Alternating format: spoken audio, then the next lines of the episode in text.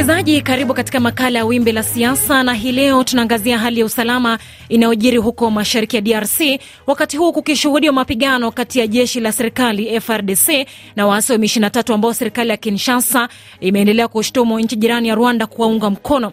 Mapigano yameendelea wilayani Ruchuru, lakini pia mauaji ya raia na visa vya kuchomwa kwa magari na makazi ya raia huko Beni na Ituri, visa vinavyotekelezwa na waasi wa ADF. Juhudi za mazungumzo hazijafua dafu na hata uwepo wa walinda amani nchini humo umeonyesha matokeo hasi. Karibu katika makala haya. Mimi ni Jupita Mayaka. Kuzungumzia hili naungana kwa njia ya simu na Muhozi Ngaruye, mbunge wa bunge la mkoa wa Kivu Kaskazini, mchaguliwa wa Ruchuru, eneo linaloshuhudia mapigano, lakini pia Francois Alwende, mtaalamu wa siasa za DRC akiwa jijini Nairobi nchini Kenya.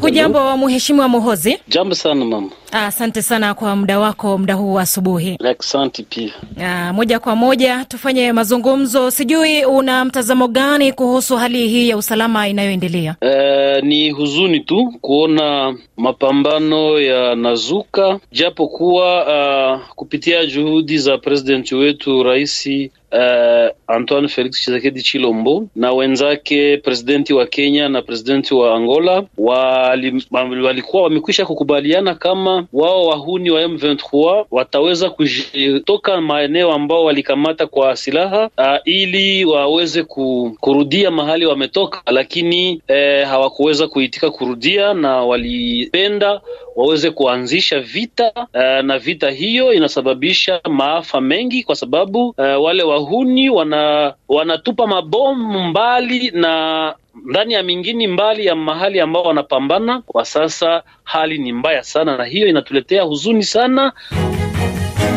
Jeshi la Kongo limekuwa likiwapa matumaini raia wa nchi hiyo kupitia tangazo lake kwamba limefanikiwa kudhibiti vijiji kadhaa likidai kusonga mbele. Unadhani hizi zinaweza kuwa ni propaganda tu kwako, Lwende? Sitasema propaganda, lakini nafikiri jeshi eh, katika jeshi la Kongo, ijapokuwa kuna matatizo ambayo yako ndani ya jeshi hilo, lakini linajaribu kufanya eh, lile liwezavyo ili lipate kuchukua hayo eh, maeneo ambayo yamedhibitiwa na wahasi. Sitasema kwamba ni propaganda, lakini vita wanapigana na naamini kuna wale ambao wana, wanataka kutetea nchi na wanapigania nchi na wengine ni maslahi yao wanatafuta. Ukitoa uchambuzi zaidi, serikali ya Kinshasa imesema haiko tayari kufanya mazungumzo na kundi la M23 ikiliita kundi hili kuwa la kigaidi.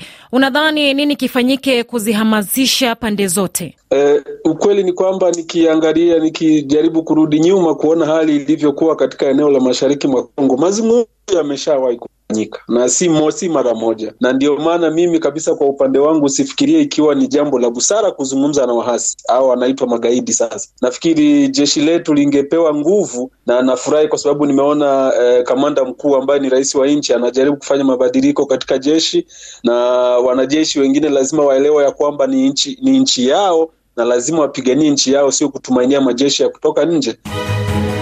Muhozi, katika mahojiano maalum na idhaa hii, katibu mkuu wa Jumuiya ya Afrika Mashariki alisema kuna juhudi za kidiplomasia na za kijeshi zinafanyika kutatua mzozo wa kiusalama. Je, unadhani muda umefika kuharakisha juhudi hizo? Wahuni hawa wa M23 pamoja na wanaowasapoti hawana nia hata moja ya kuona mzozo inaisha uh, bila damu kumwangika kwa sababu presidenti wa Kongo aliweza kweli kusikia na kusema mzozo iweze kuisha kidiplomasia, lakini inaonekana kama wao hawasikii hiyo sauti. Sauti ambayo wanapenda tu ni sauti ya kukamata uh, ma, ma, maeneo madaraka kupitia damu ya raia, na hiyo inatuomba uh, kuita wa wakubwa wa mainchi zengine ambazo ni rafiki ya Kongo kumuunga mkono Kongo ili aweze kuheshimisha raia wake, njia za kidiplomasia, njia za amani havivaingii kabisa, kwa sababu ao walizoea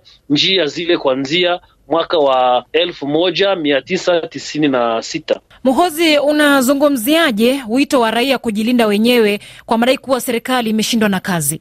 Raia kujilinda wenyewe haiwezekane kwa sababu eh, raia wana kazi yake. Kazi yake ni kuenda nyuma ya jeshi, kusaidia jeshi kwa ngazi, kwa njia mbalimbali mbali, kwa habari na vinginevyo, lakini hapana eh, raia kujilinda wenyewe Ni kusema kulinda usalama wako ni kuweza kukuwa makini ili usaidiane na majeshi na polisi ili muweze pamoja kupata resulta ya mzuri. Kwako Lwende, kumekuwa na wito kwa raia kujilinda wenyewe kwa madai kuwa serikali imeshindwa kazi. Unafikiri nini sahihi? Sikubaliani nalo kwa sababu tumejaribu hilo jambo, lilijaribu lilijaribiwa Kongo wakati mzee Laurent Desire Kabila alipochukua madaraka, wakati vita iliingia eh, tisini na nane akajaribu kugawa silaha kwa, kwa, kwa wananchi. Hilo ni jambo la hatari. Ukiangalia context yenyewe ya, ya, ya Kongo, vile jamii ya wakongomani ilivyo, kuna mambo mengi ambayo siyo halali. Ikiwa unaweza kuwapea wananchi eh, silaha kwamba wajilinde wenyewe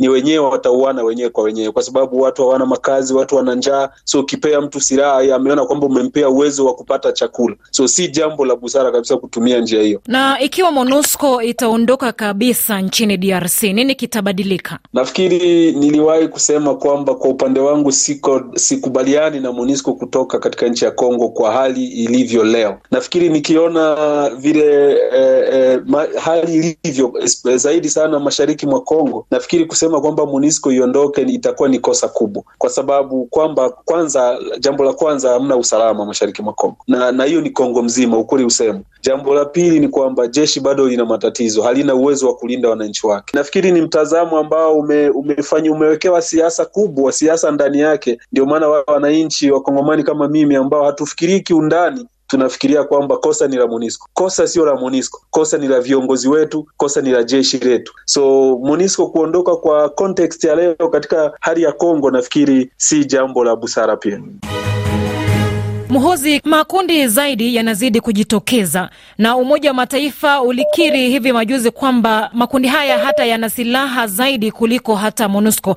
Unazungumziaje hilo? Ni kampeni ambayo wanapenda kufanya ili waweze kupigisha Kongo magoti sawa jinsi waliendelea kuvifanya tangia mwaka wa elfu moja mia tisa tisini na sita mpaka leo, na hii tunaishitumu sana na tunaomba jumuiya ya kimataifa isiweze kuwa na misimamo tofauti, kwa sababu Kongo ni mwanamemba wa jumuiya ya kimataifa sawa jinsi Ukraine nayo ni, ni jumu, niko mwanamemba wa jumuiya ya kimataifa, lakini nchi zote zinasaidia Ukraine, lakini hazisaidii Kongo, ijapokuwa wakongomani wameteseka miaka mingi kushinda watoto wa Ukraine ijapo nao wana lazima ya msaada, lakini Kongo wana lazima ya msaada kuliko wote. Ile inatuhuzunikisha kuona kama jumuiya ya kimataifa inaachilia Kongo na wakongomani wanaanza kuona kama inakuwa sawa eh, komplo ambayo jumuiya ya kimataifa ilifanya na inaendelea kufanya juu ya wakongomani eh, wote. Francois Alwende, makundi ya waasi yanazidi kujitokeza mengi zaidi, unafikiri yanafadhiliwa kwa lengo fulani? Oh, ndiyo kabisa, na ndio maana nimesema hapo awali kwamba sio vizuri kuzungumza na waasi, kwa sababu ni jambo ambalo tumeliona. Mnazungumza leo na waasi, kesho kundi lingine linajitokeza, kwa sababu imekuwa biashara, na wengine ambao kwa bahati mbaya hawakuweza kufanikiwa kusoma wanafikiria akikuwa na watu ishirini hamsini makazinzi wake mabinamu zake katika village wanachukua silaha, kwa sababu ni urahisi kupata silaha Kongo. Ana, anaunda kundi lake, anajua nitachoma vijiji, nitaua watu kadhaa, serikali itazungumza na mimi. So inakuwa njia ya kutafuta kazi, njia ya kutafuta pesa. Ni kwa sababu sisi wakongomani wenyewe tunachangia kwa hali kubwa vita iendelee katika nchi yetu, na si jambo lizuri. Mhozi, kwa sekunde thelathini, unazungumziaje kuhusu hali hii, ama nini kifanyike, mbinu zitumike? Inayopasha kufanyika kwa sasa ni nchi jira nchi nchi uh, uh, rafiki za Kongo ku, kuona kama Kongo imevahamiwa na wale wa marafiki wa Kongo waweze kukamata msimamo na kuweza kuleta msaada wake kwa jeshi la Kongo, kwa presidenti wa Kongo, ili nchi zenye zinavamia Kongo ziweze kurudishwa kwa mstari sawa. Ni shukuru mbunge Muhozi Ngarui ambaye ni mbunge wa mkoa wa Kivu Kaskazini, mchaguliwa wa Ruchuru, eneo linaloshuhudia mapigano, lakini pia Francois Lwende, mtaalamu wa siasa za DRC akiwa jijini Nairobi nchini Kenya. Kwenye makala haya wimbi la siasa wiki hii umekuwa nami Jupita Mayaka. Hadi wiki ijayo, kwa heri.